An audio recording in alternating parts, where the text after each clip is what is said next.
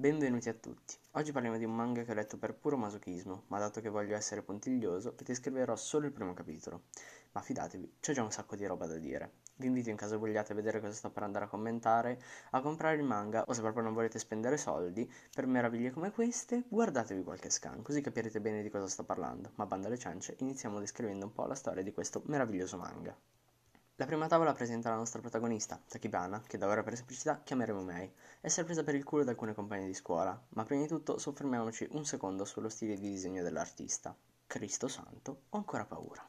Gli occhi della nostra protagonista, anzi, gli occhi di ogni personaggio caratterizzato di questo manga, sono qualcosa che è veramente obbrobioso, cioè sono asimmetrici, fottutamente asimmetrici. Poi ci sono le proporzioni, in cui la schiena è lunga due gambe e la cosa mi fa tiltare alquanto. Ma comunque nelle prime tavole l'artista rende i personaggi quanto meno guardabili. Aspettate qualche tavola e avrete molta più paura di quanto voi possiate pensare. Capiamo inoltre, dopo appena qualche pagina, che l'artista non ha alcuna idea di quali siano le proporzioni umane e che la protagonista è una persona molto solitaria, non ha amici e non ha mai avuto un ragazzo, ha sedici anni e non parla con nessuno al di fuori di sua madre. Si nota inoltre che i retini sono palesemente applicati sotto effetto di acidi, ma questi sono dettagli. In una tavola ambientata nel passato, anche se nessun elemento ci fa capire ciò, capiamo che la nostra cara Mei, oltre ad avere occhi ancora più asimmetrici e ripugnanti da piccola, aveva anche degli amici, anche se questi erano palesemente stronzi. E sì, giuro che questo manga sarà così lineare fino alla fine. Vediamo un gruppo di studenti delle medie che scopriamo essere completamente down, che danno da mangiare anche la Madonna ad un coniglio, che ovviamente fa indigestione e muore. Post scriptum.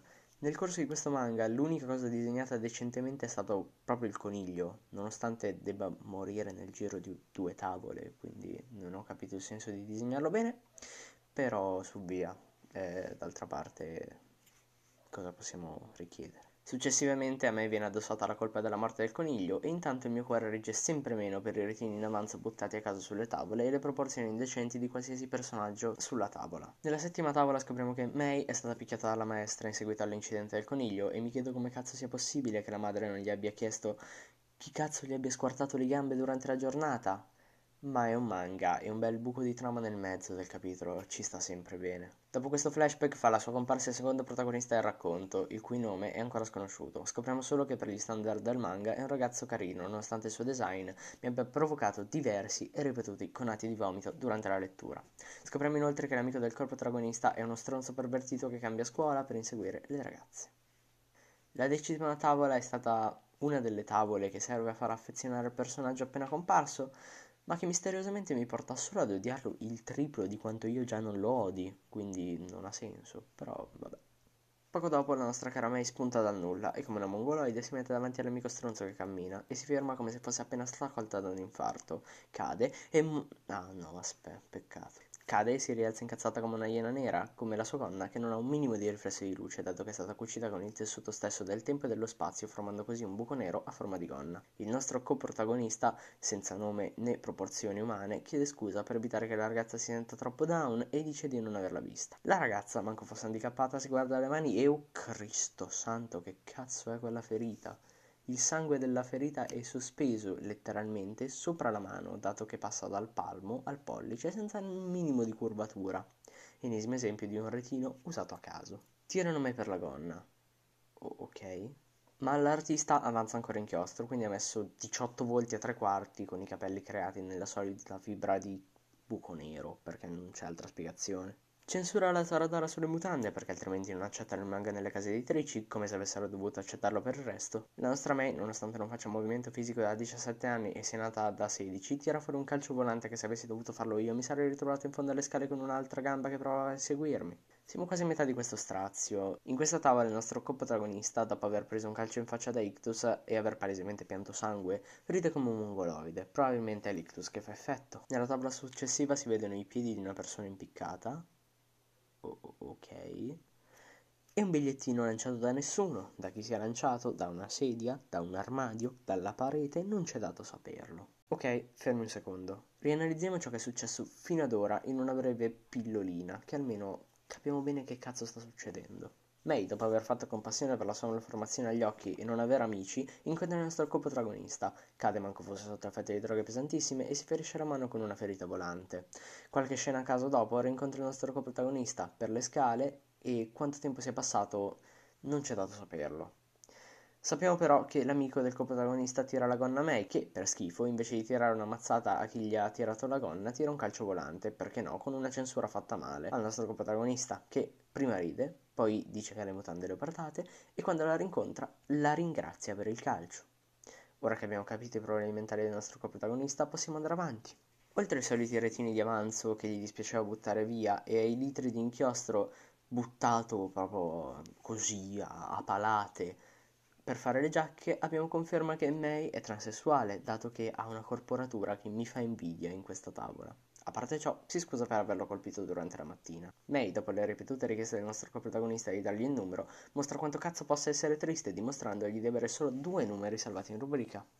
Nella tavola successiva ho avuto un barlume di speranza. I primi retini sono stati messi decentemente.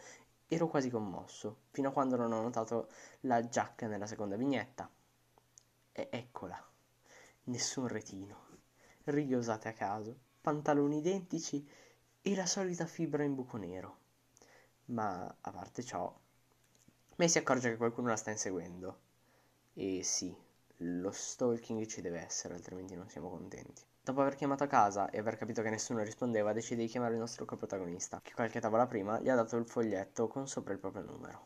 Il coprotagonista si teletrasporta nel posto dove lavora Mei, dopo essere entrato compra cose a caso e abbraccia Mei. Questo dovrebbe essere un momento tenero, ma la faccia di Mei è troppo cringe per esserlo. Subito dopo il nostro coprotagonista bacia Mei a caso.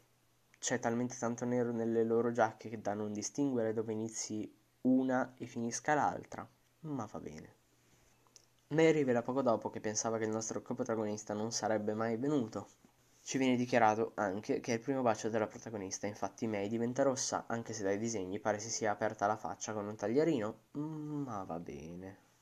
Il coprotagonista dice di essere felice della chiamata appena ricevuta, mentre Mei, con gli occhi sempre più allucinati, evita il discorso. Come tavola conclusiva, da bravo stalker, il coprotagonista fotte il numero alla ragazza dicendo che se avesse avuto bisogno di lei avrebbe chiamato. E questa è la fine del primo capitolo di Say I Love You, un manga che mi ha segnato nel profondo e che ho avuto il fegato di leggere per soli tre capitoli. Dubito di portare ulteriori episodi del podcast su questo manga, a meno che questo episodio non piaccia particolarmente, ma anche se dubito fortemente. Questo manga purtroppo per lui lo classificherei tra i peggiori che abbia mai mai letto. Proprio non mi è andato giù, ma a parte ciò direi che ci possiamo salutare noi. Nei prossimi episodi vedrete più organizzazione e vedrete l'apertura di nuove rubriche. Ricordate di passare a trovarci ogni due settimane al sabato. Per oggi è tutto da Under sixteen Podcast. E un piccolo post scriptum: questo episodio sarà classificato come episodio zero semplicemente perché è un episodio bonus ed è una prova. Quindi spero, spero vi piaccia e niente, io vi saluto. Ciao ragazzi.